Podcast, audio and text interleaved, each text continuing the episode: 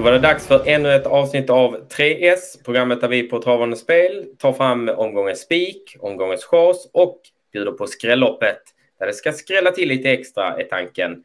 Eh, och det gjorde det väl för våra tips här eh, stämde ju fullt ut i onsdags, eller vad säger du? Erik Törnros som är med mig eh, som expert här. Nej men precis, eh, vägledningen i, igår var ju väldigt bra. Eh, spiken vann utan problem. Eh, chaset var aldrig nära att vinna och ja, skrälloppet fick vi se omgångens största skräll också när Langlands Teddy eh, satt nosen först. Så att, nej, vi hoppas rida på vågen även nu eh, när eh, V75 kommer till Halmstad. Exakt. Vi hoppas på samma goda resultat. Vi har gjort vårt bästa och här kommer första rubriken och det är ju som vanligt spiken.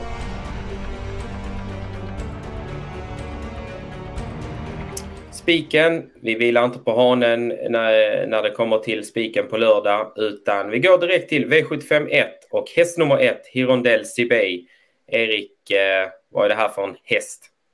Ja, men det är en väldigt kapabel dam som gör i, debut i regi Björn Goop. Eh, hon eh, har eh, mött väldigt tuffa hästar i Frankrike och gjort det bra. Eh, vi har henne som spetsfavorit i loppet. Här kan vi se henne, hennes senaste start i Sverige. Hon öppnade väldigt bra och fick rygg på Calgary Games. Så att, vi tror att det är spets och slut för nummer ett, Hirondell DCB i avdelning ett.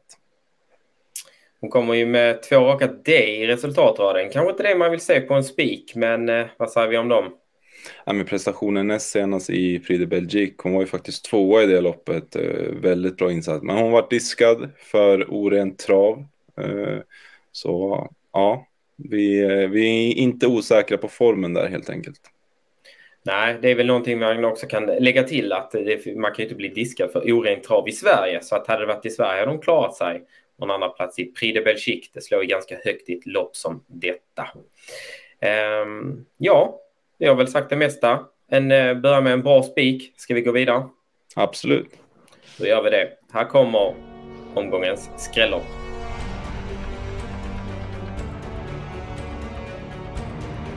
Då är vi på omgångens skrällopp och eh, ja, jag har spelat in många 3S och det känns som man återupprepar sig.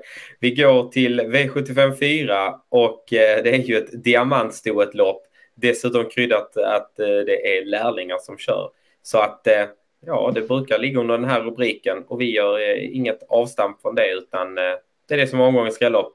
Erik, vad säger vi om loppet? Nej, men du har sammanfattat det ganska bra där. Det är ju diamantso, tre volter och framförallt lärlingslopp. Det kan mycket väl bli många omstarter här och nej, det är lite spridda skurar, men det är faktiskt eh, ganska bra hästar för klassen som blir ganska bortglömda. Så att, nej, vi tror att det kan hända någonting här faktiskt favorit när vi spelar in är 13 Olgutka, 17 procent. Det säger en del att spelarna också har lite svårt att eh, ja, peka ut någon klar vinnare. Men eh, vi ska ju inte prata om Olgutka för det är ingen skräll om den vinner utan eh, vi vill ju bjuda eh, lyssnarna eller tittarna på någonting lite roligare. Nej men precis, vi tycker att nummer sex O'Hara är intressant här med tanke på förutsättningarna. Hon eh, är vår knappa spetsfavorit i loppet. Eh, här ser vi bilder på avslutningen senast som såg väldigt fin ut när hon gick undan till seger. Eh, Elias Strandberg har kört hästen en gång, det tycker vi är positivt så att han återigen sitter upp. Vi tror också att regibytet här från, eller till David Persson har gjort den här hästen gott och äh, men eh, 3-4 procent på henne tycker vi är alldeles för lågt. Så henne vill vi varna för. Yes. Snyggt, då tar vi O'Hara i, i V75 4 och går vidare till den sista rubriken och det är ju den jag personligen tycker är läskigast att rekommendera. Men det är ju omgångens chans.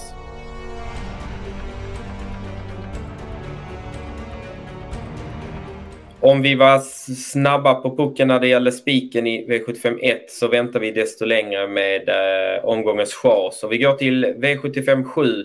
Vilken häst är det vi tänker på, Erik?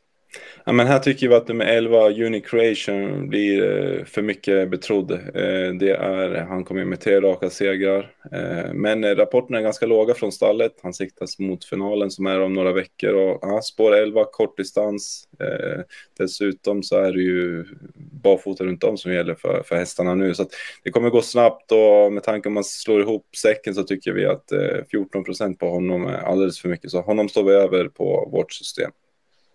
Ja, Ehm, ja, som du sa, 14 procent i nuläget. Han är faktiskt eh, tredjehandare i loppet, men eh, fel då enligt oss helt enkelt.